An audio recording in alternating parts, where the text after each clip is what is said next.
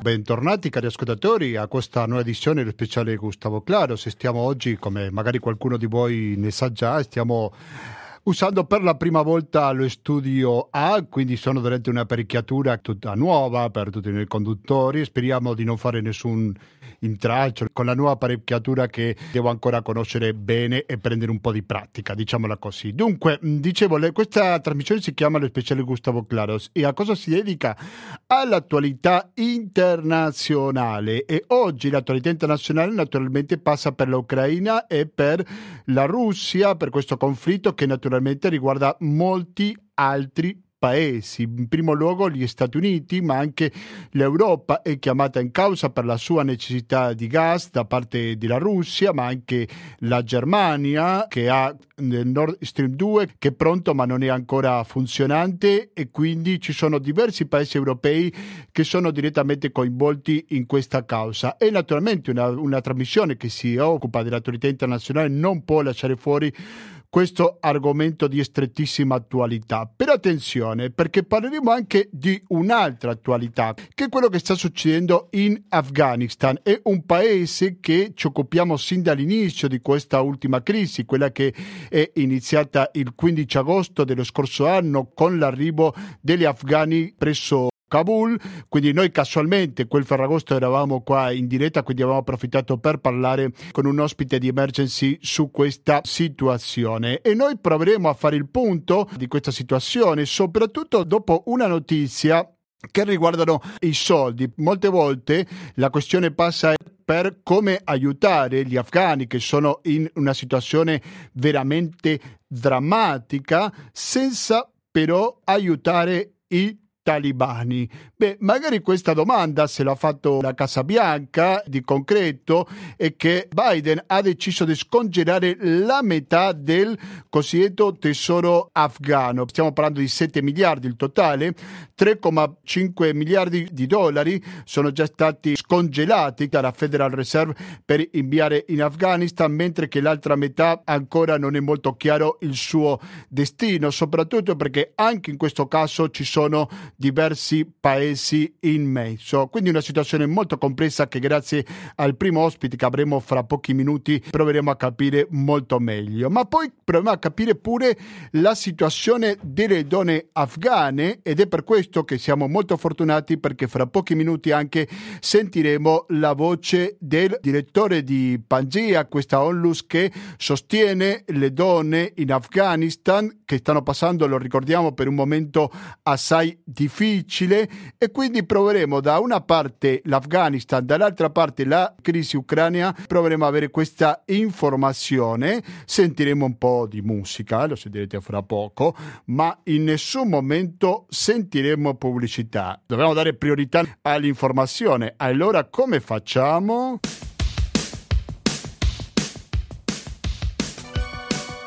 semplicemente contribuendo con il conto corrente postale 120 82 301 l'avete appena sentito nella voce di Giulia ma poi c'è la possibilità di contribuire attraverso il RID bancario il pago elettronico e il contributo con l'associazione Amici di Radio Cooperativa. Ecco per avere più informazioni dettagliate su come aiutare la sopravvivenza di queste emittenti mi raccomando visitate il sito ufficiale di questa radio ovvero www www.radiocooperativa.org ripeto www.radiocooperativa.org per avere più informazione e non soltanto contribuire con la radio anche si tratta di vedere il palessetto aggiornato recuperare tante trasmissioni cioè podcast sempre sul sito ufficiale di Radio Cooperativa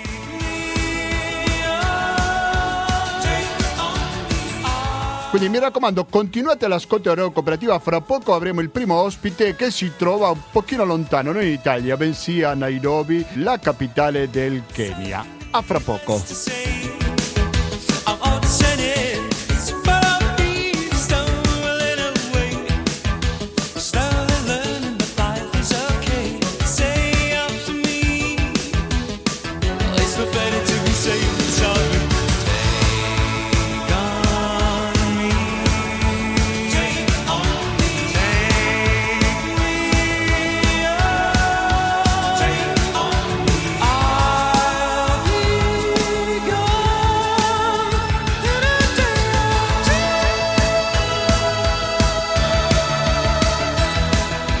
Gentili ascoltatori, riprendiamo con questa diretta di Radio Cooperativa sull'FM 92.7 o sul www.radiocooperativa.org. Primo degli argomenti di cui ci occupiamo oggi è proprio l'Afghanistan. O uno dice l'Afghanistan, ma quando parliamo dell'Afghanistan per forza dobbiamo parlare anche di altri paesi come gli Stati Uniti, ad esempio, soprattutto per quanto riguardano i soldi, senza i quali non si può sopravvivere, sono necessari e a volte diventano un'arma di ricatto. Credo che così possiamo chiamarlo, ma che conosce bene, che ha fatto una ricerca su questo argomento, che ha tanti dati da condividere con gli ascoltatori di Radio Cooperativa è Emanuele Giordana. Emanuele Giordana, buonasera e bentornato a Radio Cooperativa.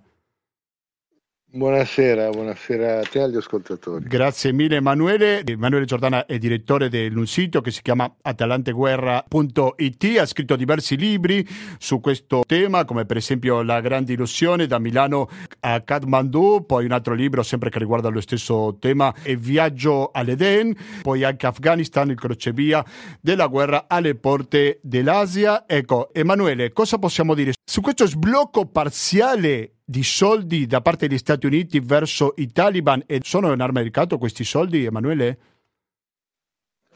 Ma intanto riassumiamo un attimo per gli ascoltatori. Ci sono 9 miliardi e mezzo di dollari che sono bloccati in banche americane, 7 miliardi, e altri 2 miliardi e mezzo circa in banche europee oppure di paesi del Golfo. Questi sono soldi che si trovavano lì al momento della caduta di Kabul e che quindi sono stati congelati da coloro, in un certo senso, che hanno perso la guerra. Ehm, dicendo questi sono i soldi del vecchio governo, il vecchio governo non c'è più, quindi vedremo che cosa fare. A questo punto i 7 miliardi americani sono stati divisi due giorni fa dal presidente Biden in due tranche. Una tranche dovrebbe tornare in Afghanistan, ma attraverso un meccanismo molto complicato, questo lo possiamo magari vedere dopo.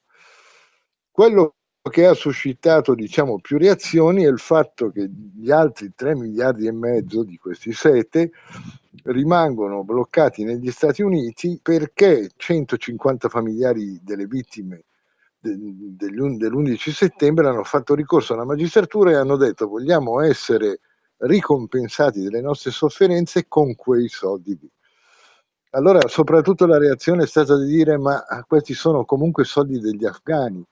Cosa c'entra questo con la compensazione delle vittime del terrorismo?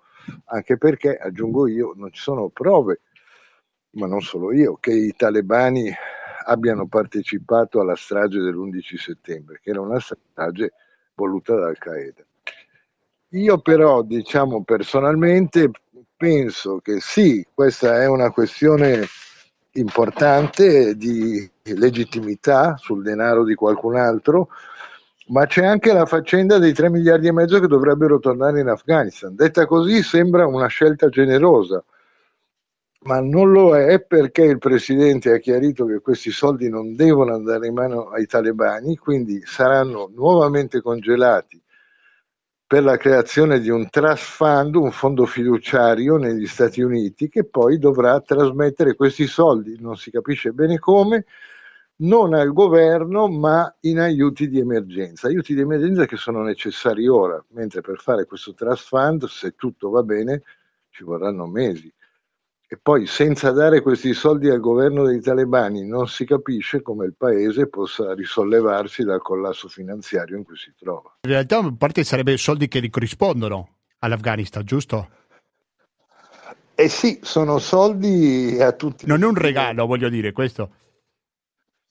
Prego. Diciamo che uno potrebbe anche sostenere che fosse un regalo perché diciamo prima della fine della guerra il 75% del budget del governo erano soldi che erano regalati dall'Occidente, però diciamo se uno ha fatto un regalo ha fatto un regalo, non è che poi può dire... E dopo te lo tolgo, sì. C'è una questione chiaro di legittimità perché il governo è cambiato, però diciamo i soldi sono degli afghani e quindi andrebbero restituiti a loro. Ma questo forma parte, secondo te, Emanuele Giordana, di una situazione ambigua, se vogliamo, da parte del rapporto fra gli Stati Uniti e l'Afghanistan, soprattutto dopo il 15 agosto?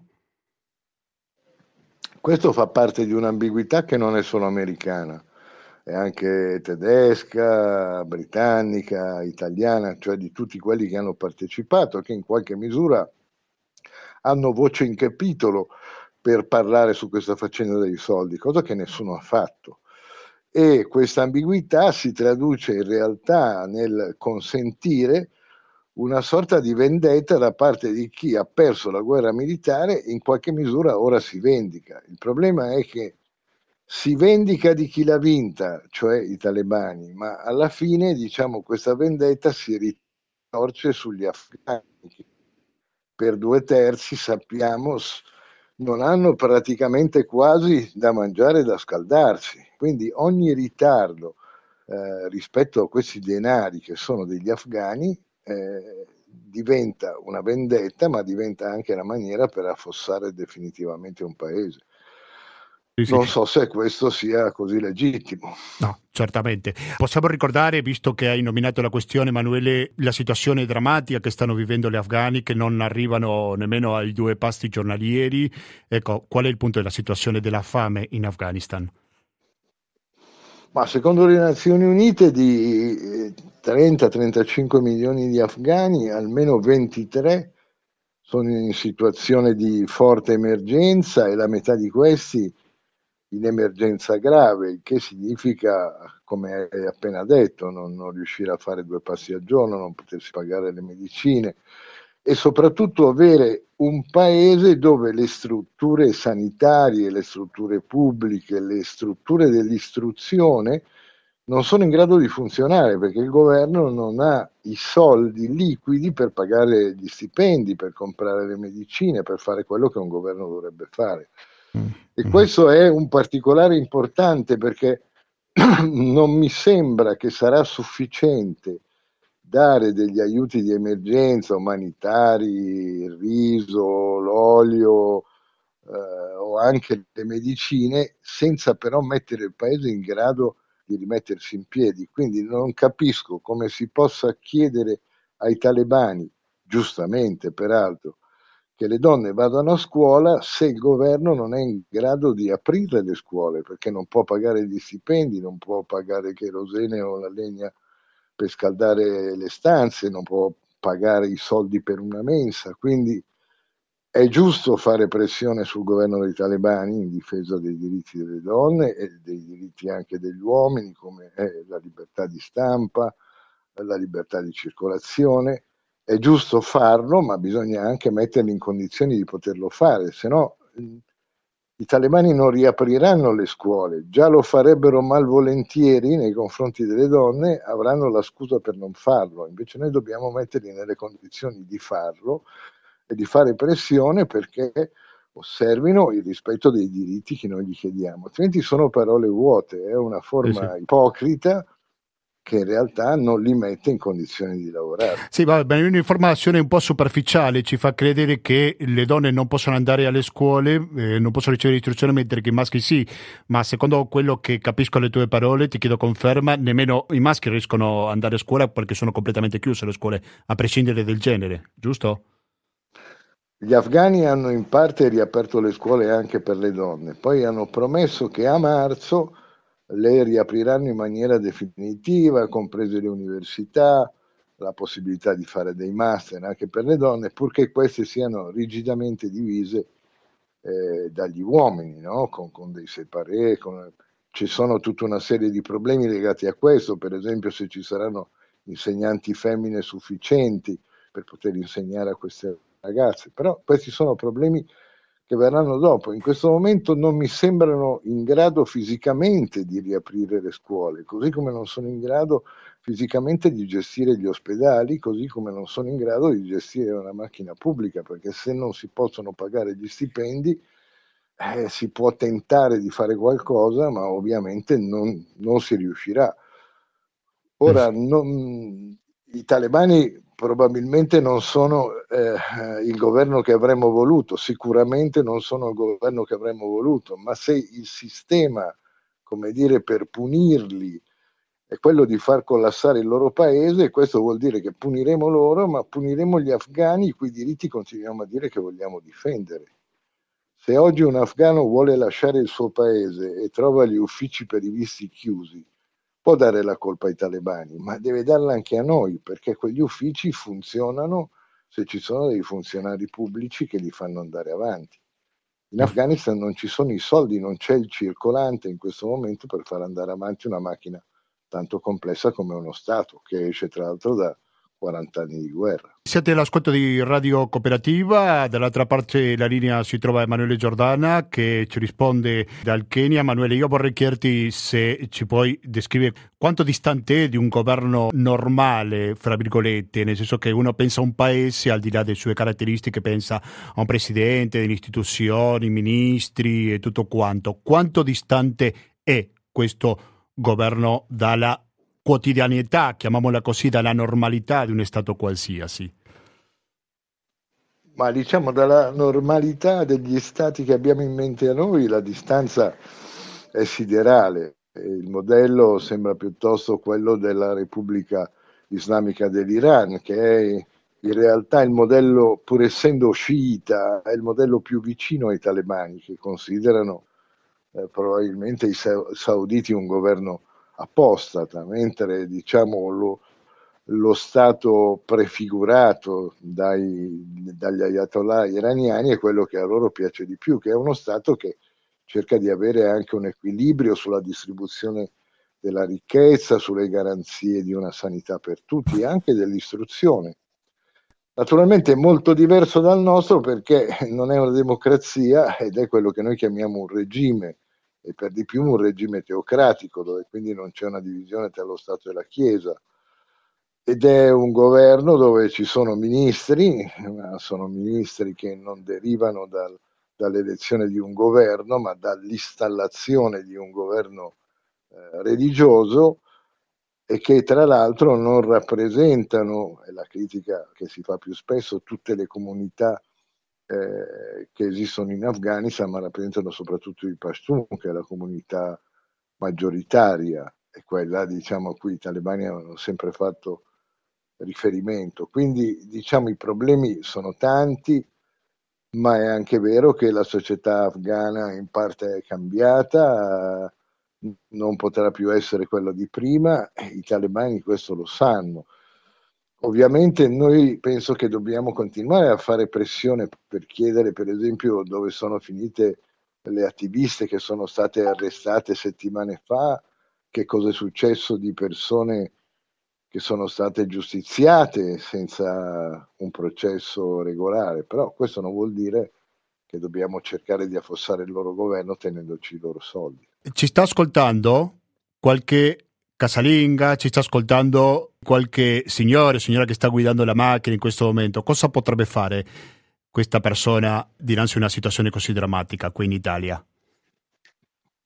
Ma diciamo, ci sono molte organizzazioni, fortunatamente organizzazioni umanitarie che continuano a lavorare in Afghanistan, lo facevano prima durante la guerra, continuano a farlo adesso eh, anche con i talebani, non sono soltanto italiane, sono, sono anche svizzere, tedesche, diciamo tutto, tutto il grande lavoro umanitario che viene fatto per cercare di aiutare questo paese. È una goccia nel mare, però si può partire da qui sostenendo queste organizzazioni, insomma, molte sono note, si trovano facilmente su internet. Naturalmente questa è una goccia nel mare perché quello che poi è necessario che i governi, come dire, finanzino per un certo periodo la ricostruzione di un paese che noi abbiamo contribuito, diciamolo, a distruggere no, dopo vent'anni di guerra. Sì.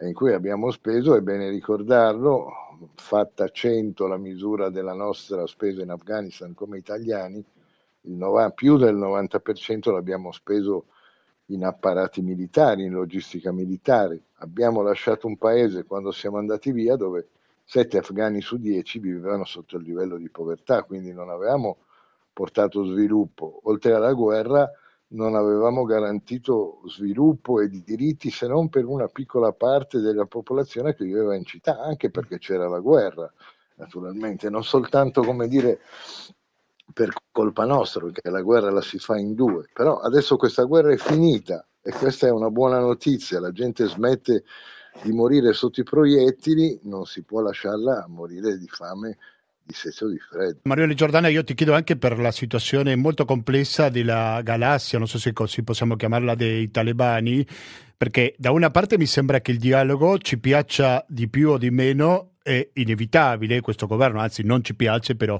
il dialogo è qualcosa sul quale non si può prescindere, correggimi se mi sbaglio, ma poi quando parliamo di talebani è una situazione molto complessa, perché pensiamo anche al rapporto che hanno con i talebani, con il Pakistan e poi che ci sono alcuni settori all'interno dell'Afghanistan che sono contro il governo di Islamabad, altri invece che non sono così contrari. Ecco, cosa possiamo dire su questa grande varietà dei talebani, Emanuele? Ma io vedo una serie di rischi collegati anche a questa diciamo, questa stretta che noi stiamo imponendo al governo dei talebani, noi lo stiamo mettendo in difficoltà. E questa difficoltà potrebbe riflettersi in un irrigidimento da una parte sui diritti e dall'altra diciamo anche per quello che riguarda per esempio ospitare eh, forze straniere che possono mettere in difficoltà altri paesi fino adesso i talebani hanno co- combattuto fortemente anche lo Stato islamico che aveva cercato dall'Iraq e dalla Siria e ancora sta cercando di farlo, di incistarsi diciamo, in Afghanistan e di creare questa provincia dello Stato islamico del Khorasan. Ma di fronte diciamo, a una stretta da parte dei paesi occidentali, una parte dei talebani potrebbe essere tentata invece di fare un accordo con questi personaggi che potrebbero colpire fuori dall'Afghanistan. Potrebbero, e questa è la denuncia che è stata fatta al Consiglio di sicurezza qualche giorno fa, continuare ad ospitare eh, forze che in qualche maniera li hanno aiutati durante la guerra e che sono nemiche di altri paesi, è il caso della Cina, dello Xinjiang o quello che viene chiamato il Turkestan, ossia la zona dove abitano gli, gli uiguri e, e c'è un gruppo diciamo islamista che combatte il governo di Pechino che avrebbe le sue forze in Afghanistan. E lo stesso vale per il Pakistan, perché nonostante Pakistan e talebani siano formalmente amici, in questo momento c'è uno, dire, una tensione importante perché i talebani pakistani, che sono un altro gruppo diverso dai talebani afghani, hanno i loro santuari in Afghanistan e da lì colpiscono in Pakistan. E naturalmente tutto questo, diciamo, tutto l'insieme di queste cose tende a precipitare nuovamente il paese nella guerra, una guerra diversa da quella che ha combattuto fino adesso, ma crea, che creerà inevitabilmente, creerebbe inevitabilmente tensione in tutta quell'area che invece ha bisogno soprattutto di far tacere le armi. Quindi il dialogo è la prima cosa, e, però non vedo come possiamo farlo dal momento che non abbiamo nessuna ambasciata, che la promessa dell'Unione Europea di aprire quantomeno un ufficio di rappresentanza ancora non si è materializzata e sono passate sei mesi e quindi diciamo noi non stiamo aiutando questo paese a uscire dalla guerra, stiamo aiutando, aiutandolo a precipitare forse in una nuova. Benissimo, io ringrazio veramente tanto Emanuele Giordana, giornalista, direttore, prima ho detto Atalante Guerra, in realtà è Atlante Guerra, ho aggiunto una che non c'era. Atlante Guerre. Atlante Guerre, non guerra, guerre. Tante guerre, eh, purtroppo sono più di una. eh, purtroppo devi usare il plurale. Grazie per Grazie. la correzione e buon lavoro naturalmente. Buona serata a voi. Grazie mille, era Emanuele Giordana. Io sono molto contento di sentire Emanuele perché oltre ad essere un bravissimo giornalista è uno di questa professione che meglio conosce senza dubbio l'Afghanistan e lo tratta da tantissimi anni. Sono le 19 e 9 minuti, siete sempre all'ascolto di Radio Cooperativa. Prima Emanuele parlava della situazione che possiamo tenere in considerazione per aiutare l'Afghanistan, la situazione di molte organizzazioni umanitarie che si occupano di questo paese e noi parleremo con il principale responsabile di una di queste associazioni, ovvero Pangea. Quindi rimanete all'ascolto di Radio Cooperativa, fra poco torniamo sempre per l'Afghanistan da un altro punto di vista, torniamo in ogni caso con questa diretta di Radio Cooperativa dedicata alle attualità internazionali oggi 13 febbraio 2022.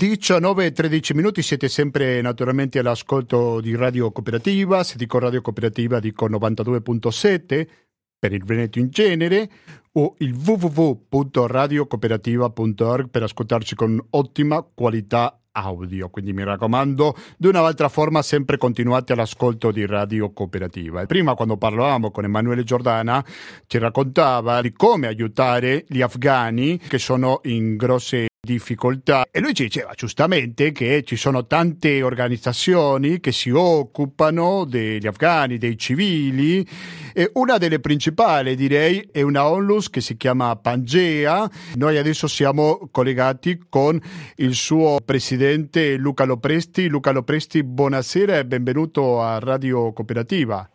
Grazie, buonasera a voi oh. e grazie anche per l'accoglienza. Grazie a lei per accettarlo. Ho detto Presidente, ho detto bene? Ha detto benissimo, sì, sì. Okay. comunque sanno, non sono le cariche a fare quello che dobbiamo fare. Certamente, ah, era, era, semplicemente per dare il nome giusto e corretto. Ragione, ragione, Dunque, dottore Lopresti, io vorrei chiedere un po' della situazione delle donne in Afghanistan che sappiamo che è molto, molto complicata. Sono arrivate notizie in cui c'erano donne che dovevano donare qualche parte del, del proprio corpo pur di sopravvivere e alcune dovuto prendere una decisione molto estrema come quella di vendere i propri figli, quindi così la dice lunga della situazione difficile in cui si trovano queste donne. Ma qual è la situazione odierna delle donne afghane oggi, febbraio 2022? Lo presti? Guardi, la, la situazione è in generale drammatica, veramente in generale per donne, uomini e bambini, perché adesso purtroppo non ho sentito quanto Manuele Giordano può avervi raccontato, caro amico e un grande esperto di quel paese. Però la cosa che oggi proprio bisogna sottolineare è che l'Afghanistan è sull'orlo di una crisi umanitaria forse la più grave del pianeta eh, I dati sono agghiaccianti perché si dice che 27 milioni di persone sono al di sotto della soglia di povertà lei capisce che 27 milioni su 38 milioni sono quasi tutti. E la situazione dei diritti è violata per, per tutti, sia per uomini che per le donne. Chiaramente le donne vedono eh, una situazione orribile perché eh, i loro diritti sono stati totalmente negati perché non, i talebani non, non, accettano proprio che ne possono avere o comunque hanno una visione di quello che è il diritto ad esistere per una donna che è totalmente difforme da quello che può essere per chiunque, non, non le considerano sostanzialmente degli esseri umani che possono lavorare, studiare, camminare per la strada. Immaginate che addirittura le, le, foto delle donne sono state tolte dalle strade, da, da, dalle insegne dei negozi, da qualsiasi parte, per cui è veramente inconcepibile come oggi quanto era accaduto negli anni 90 si stia ripetendo senza avere la possibilità di riuscire ad intervenire, anche se eh, con gli accordi che sono stati fatti ad Oslo qualche settimana fa eh, i talebani sostanzialmente stanno barattando diritti per eh, soldi, perché in un paese che sta morendo di fame a causa della totale mancanza di economia circolante, perché le banche sono state chiuse, perché eh, il lavoro non esiste, perché come ha detto bene lei eh, si, si, si, vedono aumentare i casi di vendita di, di organi di esseri umani, eh, questo, c'è questo baratto tra diritti e, e soldi. Quindi ora c'è una promessa che i diritti delle donne insomma, potranno cominciare ad essere nuovamente emancipati a partire dal diritto all'istruzione e se manterranno quanto detto almeno eh, nelle principali città, eh, perché poi dopo se, se crede facciamo anche un distinguo su questo, eh, nelle principali città le ragazze potranno tornare a studiare. Sbaglio o c'è una situazione un po' ambigua con le donne, nel senso che sto parlando dal 15 agosto quando gli, i talebani sono arrivati a Kabul, in cui a volte sembra come una specie di negoziazione no? verso l'Occidente, quindi tu mi dai i soldi se do più diritti alle donne, se non do più diritto alle donne perdo i soldi, quindi a volte si diceva beh, qualche diritto in più daremo, seppur parziale, poi parlano che non ci sarà nessun diritto verso di loro. Ecco, è un po' ambivalente questi diritti delle donne in Afghanistan, lo presti? Ma guardi, lei ha fatto un quadro perfetto, cioè esattamente i diritti delle donne vengono messi sul piatto come possibile trattativa per avere eh, dei soldi. Però il distinguo che aggiungerei alla sua considerazione ben forza è quella che eh, esiste sì diciamo, una leadership talebana eh, che si sta ponendo nei confronti dell'Occidente, anche nei confronti dei suoi colleghi giornalisti, eh, in maniera come dire, accondiscendente. No? Cioè, il paese può essere visitato da giornalisti, anche da giornaliste donne, e c'è anche una discreta movi- ehm, possibilità di, di, muoversi per il paese. Però guardi, io in questo momento sono proprio in una casa con dei colleghi afghani giunti qua ad agosto e sto prendendo un tè con loro e, e ho passato queste giornate insieme a loro perché sono una famiglia per me e per tutti noi. E ne parlavo proprio con, con Alaudin eh, due minuti fa che mi diceva i talebani sono, sono, degli scorpioni, non ci si può fidare, in più quello che sono i talebani per le strade e quelli che c'è un ulteriore distinguo, quelli che sono i talebani per le strade di Kabul e invece quelli che sono per le altre province, specialmente nelle province minori, ecco, c'è una grande differenza perché poi eh, non dimentichiamo, io n- non riesco né a chiamarli polizia neppure governo, sono sostanzialmente dei delinquenti, sono dei delinquenti ignoranti che eh, obbediscono a delle logiche che sfuggono totalmente, per cui se alle trattative eh,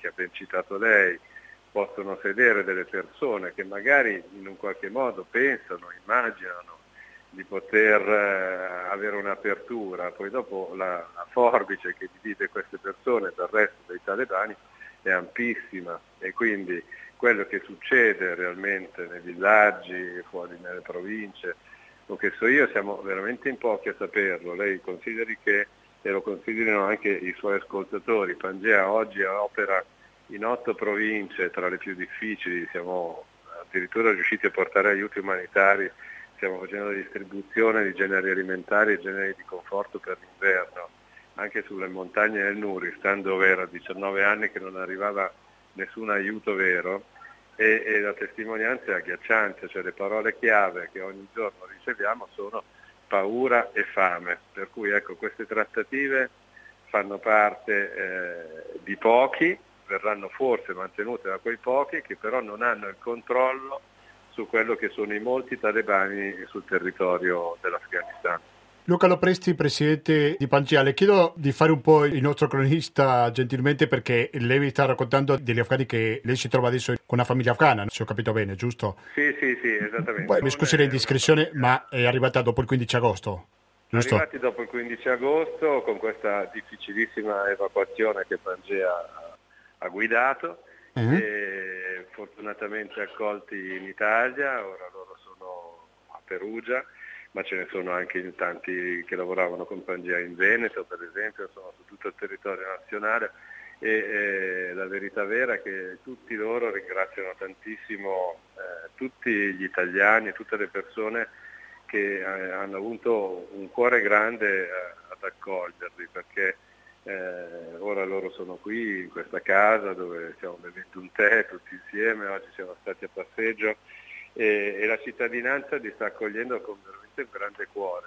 I ragazzi vanno a scuola, eh, abbiamo incontrato una, una, professoressa di informatica dove i ragazzi più grandi stanno facendo lezione in questo istituto tecnico e si sono abbracciati, abbiamo bevuto un caffè insieme e ci hanno parlato solo bene di loro.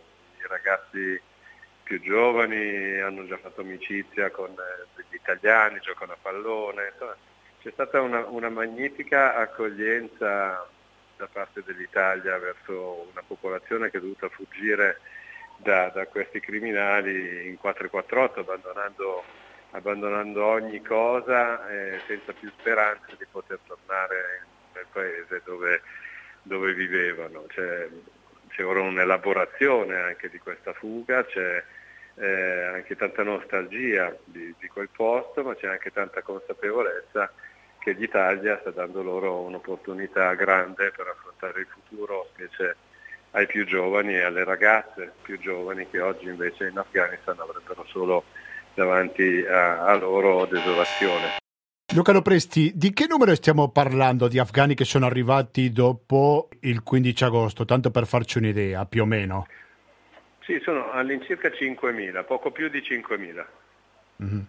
Mm. È, è, stata una migrazione che non è stata in realtà una migrazione perché ehm, è stata quella tecnicamente si è chiamata estrazione, cioè loro sono, se vi ricordate, scappati eh, in fretta e furia verso l'aeroporto dove con i militari italiani abbiamo organizzato eh, delle tecniche proprio per riuscire a, a portare via le persone più a rischio, ovvero le persone che avevano collaborato con le organizzazioni umanitarie italiane e che eh, sarebbero stati perseguitati, eh, ricercati e uccisi, come purtroppo è capitato a molti che non siamo riusciti a, a mettere in salvo.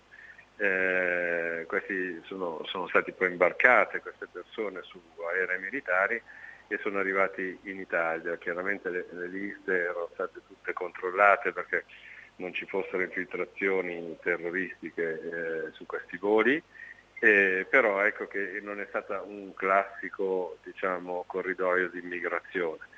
Eh, quello che si cerca ora di fare è capire se riusciremo a portare in salvo eh, altre, almeno si parla, insomma, il Ministero degli Interni ha garantito ancora un migliaio di visti per le persone eh, che si stanno nascondendo, tra le altre cose per l'appunto Pangea a quelle che noi chiamiamo safe house, cioè delle case sicure dove stiamo nascondendo eh, donne, difensori dei diritti umani con i loro bambini e anche uomini, giornalisti, intellettuali, persone che negli anni si erano battute per l'emancipazione del diritto e che ora hanno, sembra assurdo dirlo, una taglia sulla testa. In tempi brevi pensate a ricevere altri afghani? In tempi brevi non credo, non credo perché eh, direttamente da Kabul non è possibile portare via nessuno perché non c'è nessun accordo con i talebani per cui non si possono fare ponti aerei da lì eh, e eh, il processo di, di, accordo per i visti per altri afghani eh, è al momento bloccato per l'Italia, per cui non credo che riusciremo a portarne in tempi brevi. Stiamo riusci- cercando di capire se possiamo portarvi ancora qualcuno. Siamo in contatto con Luca Lopresti, lo ricordo, lui è presidente di Pangea, una delle associazioni che si muove di più sul fronte afghano, che conosce meglio questa situazione. Però voi anche siete in una raccolta fondi, come possono contribuire i nostri ascoltatori qualora lo volessero con Pangea e quali sono i risultati concreti che Pangea può fare con questi soldi?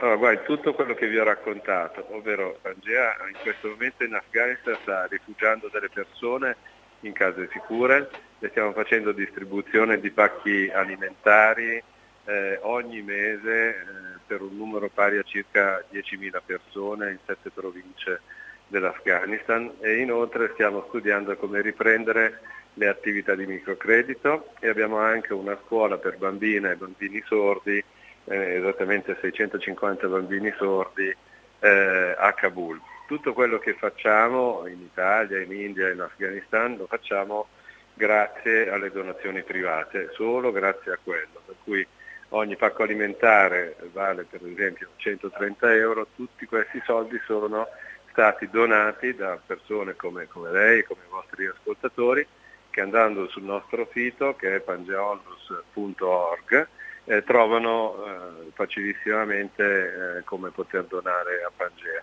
E veramente approfitto per ringraziare di cuore tutti perché c'è stata ecco, questa stessa apertura che dicevo prima di accoglienza, questo cuore grande che ha eh, così dato ospitalità agli italiani arrivati è stato anche realizzato attraverso tantissime donazioni che, che sono arrivate, che stanno continuando ad arrivare, perché questa popolazione che oggi sta morendo di fame, di freddo e eh, sotto una dittatura incredibilmente crudele possa ricevere aiuto.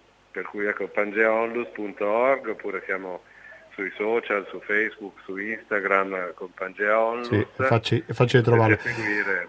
Allora, eh, credo che è molto importante ricordare che Pangea e anche tantissime altre associazioni possono aiutare i civili afghani senza per questo fare nessun compromesso con i talebani o con il governo, no? Corregga se mi sbaglio, però anche c'è la situazione di come si fa a rapportarsi con questo governo e attuare all'interno del territorio. Immagino le grosse difficoltà, giusto Presidente? Sì, sì, sì, ci sono grossissime, grossissime difficoltà, però Pangea e anche altre, come giustamente ha detto lei, eh, organizzazioni per gli aiuti umanitari hanno aperto un dialogo con i talebani e perché i progetti devono essere registrati presso di loro per evitare di avere inconvenienti brutali, no? c'è il nostro personale si muove sul territorio, eh, dico c'è anche solo per arrivare in Nuristan, noi compriamo eh, la roba da mangiare, le coperte e quant'altro a Kabul e poi carichiamo dei camion e ci spostiamo nelle province. Se non avessimo un'autorizzazione necessaria a farlo eh, rischieremmo grossissimo. Eh, però come giustamente ha anche detto, eh, ribadisco, cioè, dialogare non significa riconoscere. Eh, in questo momento comunque i talebani stessi riconoscono che senza un aiuto umanitario esterno non, non vedrebbero morire eh, la popolazione e quindi ci stanno lasciando lavorare. Ma voi avete questo vantaggio che siete da tanti anni, quindi siete ben conosciuti da parte della società civile afghana, no? Da sì, che anno sì, siete arrivati là? In Afghanistan da vent'anni, per cui insomma, sì, siamo decisamente riconosciuti e riconoscibili e, e ci hanno sempre riconosciuto durante questi vent'anni per aver fatto ogni cosa che abbiamo promesso di fare, insomma. sempre grazie alle donazioni private, per cui da, la prima vera volontà, e io ho sempre grande apprezzamento per chi dona, perché eh, non so, io per primo passo tanto tempo in Afghanistan, ma anche su altri progetti e quindi conosco le persone, vedo i loro sorrisi e, e percepisco fisicamente i loro abbracci, ma le persone che donano non hanno questa, questa cosa dalla loro parte, eppure gettano il cuore oltre la barricata e decidono di donare dei soldi perché queste persone possano vivere per cui io trovo che sia decisamente apprezzabile questo gesto e, e degno di, di, essere rispettato. Per cui, insomma, l'impegno che si prende Pangea non è solo verso i beneficiari ma anche verso i donatori perché non rimangano delusi o imbrogliati. Per cui ecco, invito tutti anche a guardare sul nostro sito i nostri bilanci che sono totalmente trasparenti e si può vedere come, come, spendiamo i soldi. Tutto sotto la luce del sole. Allora, prima di salutarci, lo presti martedì si compieranno sei mesi dell'arrivo dei talebani a Kabul. Ecco, quanto è cambiato il vostro lavoro sul territorio? Il nostro lavoro è cambiato totalmente, perché prima avevamo una visione prospettica per costruire il futuro, facendo progetti di microcredito, microfinanza, avevamo scuole di istruzione professionale, scuole primarie, asili, cliniche e quant'altro. Oggi invece dobbiamo guardare al giorno seguente, cioè dobbiamo cercare di fare giorno dopo giorno, eh, portare aiuto perché la popolazione possa vivere adesso. E eh, stiamo però pianificando di tornare a costruire per il futuro speriamo dalla primavera eh, perché insomma passato l'inverno probabilmente si riuscirà a, ad avere più generi alimentari a disposizione anche nelle aree rurali. Eh, però ecco la differenza è proprio questa, prima c'era una visione prospettica di futuro e oggi si guarda veramente al presente e al fatto che più persone possibile non possono morire di fame e di freddo oggi. Mm, certamente. Allora, io ringrazio veramente tanto Luca Lopresti, lo ricordo presidente di Pangea Onlus, il suo sito è pangeaonlus.org, quindi mi raccomando visitatelo. Grazie e soprattutto buon lavoro Luca. Grazie a voi, veramente grazie di cuore per questa, per questa opportunità. E insomma, speriamo bene di risentirci presto con eh, notizie migliori. Speriamo per la primavera, no? che siano un po' meno drammatiche. Sì. Eh, Esattamente. sicuramente, Esattamente. grazie, grazie mille. Grazie, grazie. Mi sembra molto interessante l'intervento che il presidente di Pangea ci faceva per conoscere una realtà che dobbiamo attuare in conseguenza, non possiamo sicuramente essere indifferenti a quello che abbiamo appena ascoltato. Adesso, cari ascoltatori, come dicevo in apertura di questa puntata, c'è una questione di cui sta parlando il mondo, ovvero la crisi in Ucraina o nel confine fra l'Ucraina e la Russia che naturalmente non riguarda soltanto questi due paesi. Proveremo a capire dalla visione degli ucraini che si trovano qua in Italia, una postura che magari tanto diffusa non è, no? E qua oggi, grazie a Radio Cooperativa, la conoscerete fra pochissimi istanti. The sun begins to fade.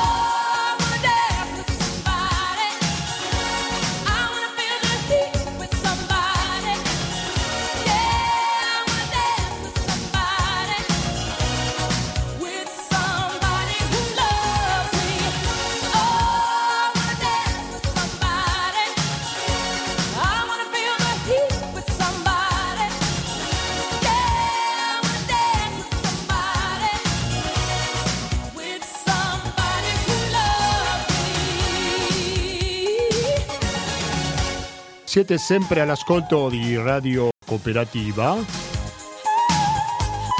di questa trasmissione che si occupa dell'attualità internazionale.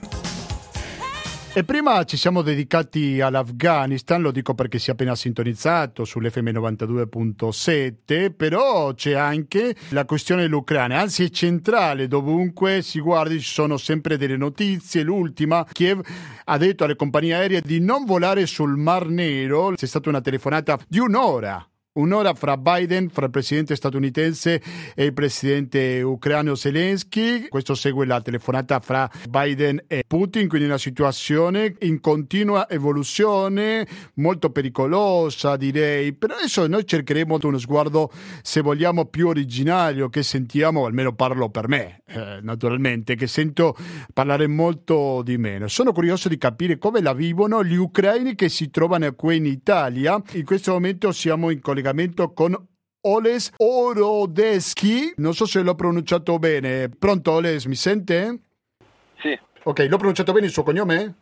Se non mi scu- Orodeschi. Sì, Orodeschi, perfetto. Lui è presidente dell'Associazione degli Ucraini Cristiani in Italia. Ecco, come state vivendo voi qui in Italia una situazione che da lontano molto drammatica, come si vede, almeno per quanto riguardano il racconto no, dei giornali, per favore. Ci vuoi Certo, raccontare? Noi, eh, noi, eh, purtroppo da otto anni viviamo eh, questa situazione di guerra perché come si sa da, praticamente dal, mille- dal 2014 dopo l'annessione della Crimea e dopo l'inizio eh, dell'aggressione russa nelle regioni di Donbass eh, praticamente c'è questa guerra eh, di cui si parla poco, eh, guerra ibrida però che ha già portato più di 15.000 morti e comunque ogni giorno c'è qualche eh, ragazzo militare giovane o qualche civile che muore perché la guerra non è mai finita, è di bassa intensità, però questa guerra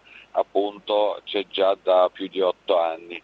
Eh, escalation, quella nuova escalation di, di- di questi giorni ci preoccupa molto perché eh, come abbiamo visto nel 2014 eh, per Putin, diciamo, ehm, c'è, c'è, poco eh, che lo può fermare, eh, anzi anche se lui eh, dichiara di non, di non, voler invadere Ucraina, purtroppo c'è poco da fidarsi perché abbiamo visto che la Crimea e i Donbass, eh, la, cioè l'aggressione è stata fatta.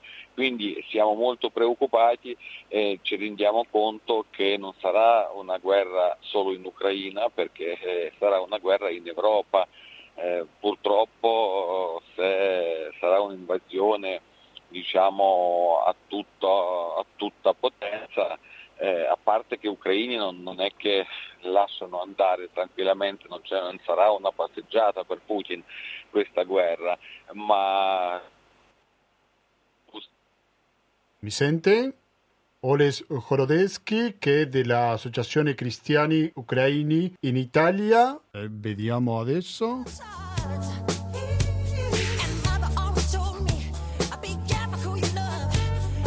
Oles Jorodeschi mi sente?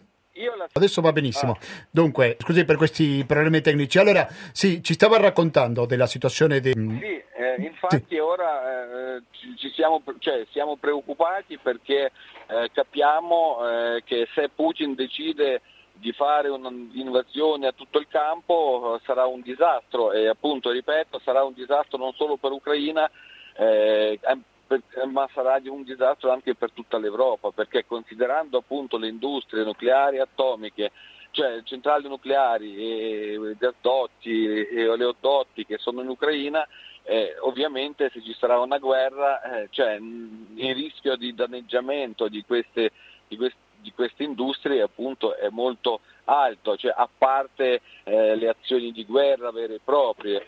Quindi noi speriamo, speriamo che eh, tutti gli sforzi diplomatici eh, che ora vengono svolti dai paesi occidentali, eh, dai paesi della Nato, daranno un risultato preciso e non ci sarà questa aggressione da parte di Putin. Kolodeschi, lei immagino che avrà parenti, amici che sono rimasti in Ucraina, non so se è in contatto con loro. Certamente. Ecco, vuole raccontarci un po' cosa li raccontano, certo. più che un'analisi politico, ci interessava un certo. po' la vita certo. quotidiana, come stanno vivendo loro questa situazione. Certo, cioè, abbiamo, cioè io ho la mamma, mio fratello, la famiglia, eh, cugini eh, e quindi tanti, tanti parenti, amici eh, che ovviamente sono molto preoccupati, però eh, capiscono che non abbiamo, abbiamo, modo di scappare, cioè dobbiamo affrontare questa situazione e sono molto determinati, eh, le devo dire, eh, perché purtroppo da, da, da otto anni siamo già stati un po' immunizzati da questa guerra e se Putin ora decide di fare un'azione appunto finale, noi Ucraina, cioè, a, a, almeno i maschi della mia famiglia eh, sono pronti a combattere. Come non può essere quasi direi altrimenti. Dunque, certo. qualche aneddoto di come stanno vivendo questa situazione, nel senso che è la situazione classica quando un paese sta entrando in guerra che magari uno si procura più alimenti per mettere in frigo, c'è tanta paura, si vive con un po' più di tranquillità e non so se ci vuole raccontare qualcosa no, in più al riguardo. No, non, c'è, non, c'è, un panico nel paese ah. perché appunto questi anni della guerra ibrida ci ha fatto un po' abituarsi perché sappiamo che c'è questa guerra e quindi nel profondo del cuore ognuno di noi spera che, che, che, si, può, che si, possa evitare insomma, il peggio. Eh, però eh, sa, se sarà la guerra non è che ci, ci puoi salvare con alimenti messi da parte, cioè, sarà un disastro purtroppo molto grande e noi ci contiamo molto anche alla risposta eh, diciamo mh, unica risposta con una voce sola de, de, de, dei nostri amici paesi occidentali perché da soli non riusciamo ad affrontare eh, la Russia. E questo, cioè, poi bisogna, vogliamo far passare questo messaggio che Ucraina è un paese pacifico, non ha mai aggredito nessuno e quindi per me sembra molto ingiusto che ora sta subendo tutta questa situazione. Mm, sì, ma lei prima stava parlando di questa guerra ibrida, no? Quindi mi dà la sensazione che questa situazione non è un fulmine a ciel sereno, giusto? Nel senso che già c'era una situazione di tensione sin dall'inizio. È così eh questo? Sì, dal, dal 2014 che c'è questa guerra appunto in Donbass eh, che ogni giorno notiziario che sentiamo dalla notizia che è morto uno, due, tre, cinque ragazzi al fronte, che non so, è stato un bombardamento, che è stato... Cioè, quindi queste notizie di guerra sono ormai entrate e, e, e, si convive, un po' come si convive qua con Covid, no? nel senso che non è più una notizia eh, che è arrivata così a ciel sereno. E poi c'è una guerra ibrida nel senso che c'è la propaganda russa che purtroppo basta accendere la televisione russa che 80% del notiziario riguarda Ucraina e parlano, cioè dicono le bugie, nazisti, ucraini, bla bla, cioè delle cose che mi viene pelle d'occa quando sento queste cose. Purtroppo alcuni messaggi passano anche ai, ai, ai media occidentali. Però è eh, questo che definisco come guerra ibrida. Ma perché lei dice che nei mezzi di informazione ucraini non si vive questa situazione? Eh no, perché eh, cioè, a parte che i mezzi eh, di informazione ucraini raccontano la situazione in Ucraina e non parlano quasi mai della situazione in Russia, a differenza dei notiziari per esempio Russia Today, Russia 24 e altri notiziari russi eh, che dedicano eh, ma da 50 a 70% del, del, del, del tempo a, a raccontare in modo sbagliato le situazioni in Ucraina. È questo che mi fa, cioè, mi fa un po', cioè, mi sembra molto strano perché magari c'hai un, un, paese più grande eh, nel mondo, allora avrai da raccontare qualcosa. Non devi dedicare tutta questa attenzione a un paese, diciamo, vicino e poi raccontare le cose non vere, perché è questo che fa la propaganda purtroppo. Ma non cerca eh, magari il messaggio da parte della Russia di far passare l'Ucraina come se fosse ancora una provincia, una regione all'interno della Russia, nel senso che bisogna un po' valorizzare le differenze che ci sono fra questi due paesi senza dimenticare naturalmente le evidenti similitudini anche, no? Sì, ma appunto il messaggio che fa la propaganda è eh, diciamo, di considerare appunto l'Ucraina come eh, la, la, la, la terra eh, dipendente dalla Russia che momentalmente è stata occupata dalla gente strana che vuole andare con l'Europa. E cioè la propaganda si forma su questo e, e pass- fa passare dei messaggi veramente, veramente strani, perché per esempio il discorso del nazismo o fascismo ucraino che non esiste, cioè non, non, dico, non posso negare che in Ucraina magari ci sono so, 10 o 15 nazisti, cioè ci saranno dappertutto immagino, però far passare il messaggio che c'è stata una golpe in Ucraina, che è stata un, uh, cioè, la rivoluzione delle milità, quando tutto il paese nel 2014 ha scelto di andare con l'Europa, cioè non è stata una golpe, è stata una decisione del paese che poi eh, c'erano tre mesi delle manifestazioni pacifiche in tutte le regioni e questo viene capovolto, tutto messo Mm, c'è un messaggio sbagliato e questo messaggio va anche all'estero purtroppo. Anche in Italia trovo ogni tanto questi messaggi che veramente è difficile ascoltarli. Sì, certamente al di là di questo dramma, ci vuole raccontare un po' di più sulla comunità di ucraini in Italia? Quanti siete? Come eh, siete siamo, siamo conformati? Siamo 250.000 ufficialmente, eh, ma credo parecchi. che siamo un po' di più perché non tutti ci hanno permesso di soggiorno e c'è un, anche una vasta eh, fascia della nostra comunità che hanno preso la cittadinanza italiana sposando non so, cittadini italiani e quindi non fanno più parte delle statistiche degli immigrati.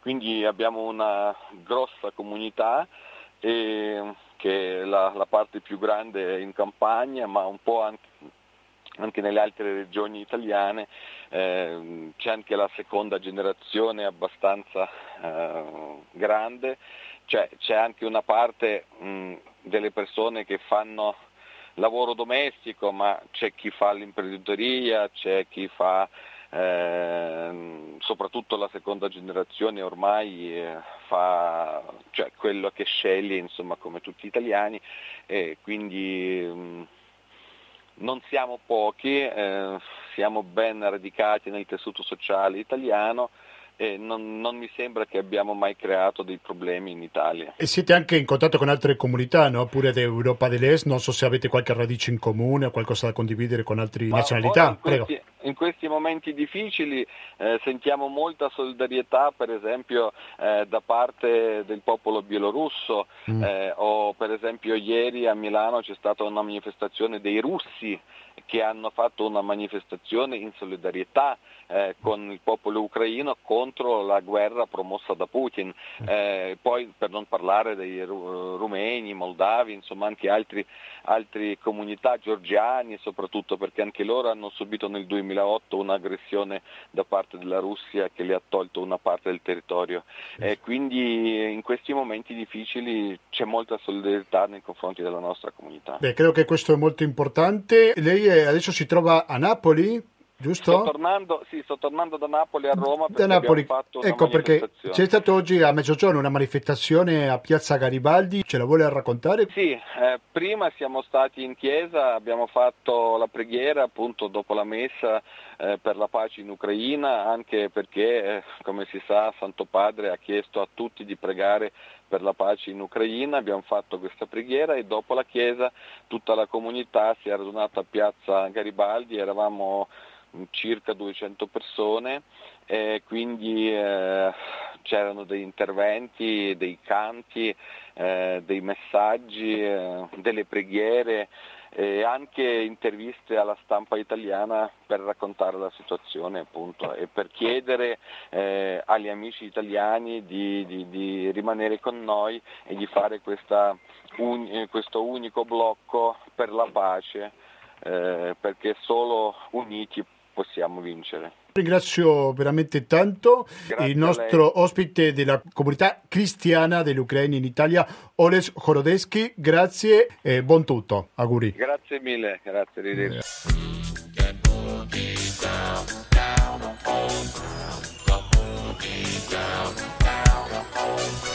Ci sono le trasmissioni che parliamo di tanti paesi, oggi ci siamo limitati e concentrati su due paesi, da una parte l'Afghanistan, abbiamo parlato con Emanuele Giordana di Atlante Guerre.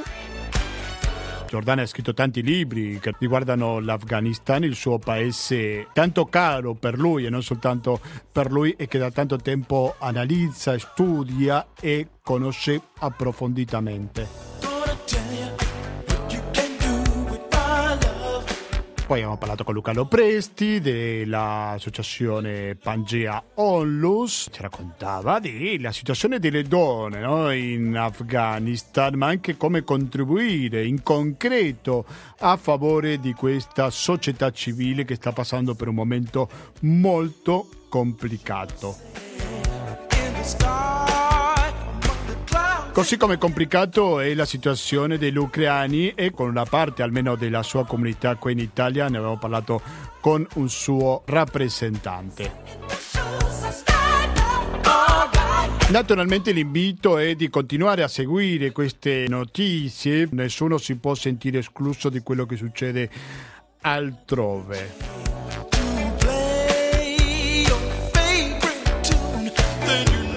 Ho detto di continuare a seguire questa informazione, ma intanto la cosa più urgente, più immediata se vogliamo, è di continuare all'ascolto di Radio Cooperativa, perché fra pochi minuti ci sarà una nuova edizione di materiale resistente.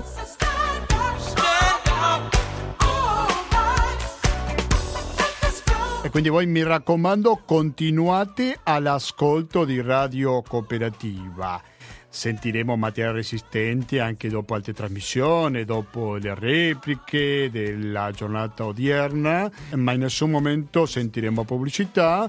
La causa numero uno di questa cosa è il 120 82 301 che naturalmente è il conto corrente postale intestato a cooperativa Informazione e Cultura via Antonio da Tempo numero 2 il KP35 131 Padova.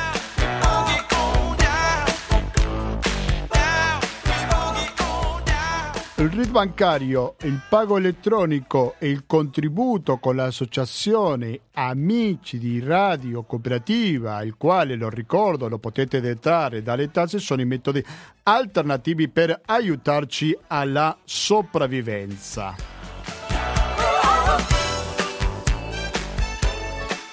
Oggi è 13 febbraio 2022, quindi vuol dire che saremo in replica il 20 febbraio e torneremo con la diretta il 27 febbraio. Per chi ci ascolta in diretta, ve lo ricorda Giorgio Fardini, lo ringrazio molto per questo promemoria che oggi è la giornata mondiale della radio, quindi credo che è una giornata sicuramente da festeggiare di questo mezzo di informazione del quale tante volte hanno pronosticato la sua morte e ancora continua lì, vivo, nonostante la televisione, internet e tutto quanto, la radio sempre va avanti e noi la facciamo con grandissimo piacere.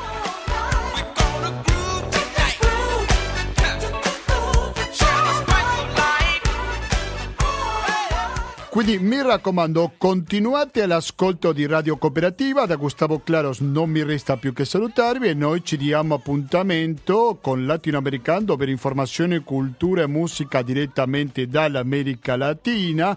Trattandosi di una trasmissione di attualità non lo posso confermare, ma molto probabilmente ci dedicheremo all'Honduras dopo l'insediamento lo scorso mese di Xiomara Castro. Grazie e alla prossima!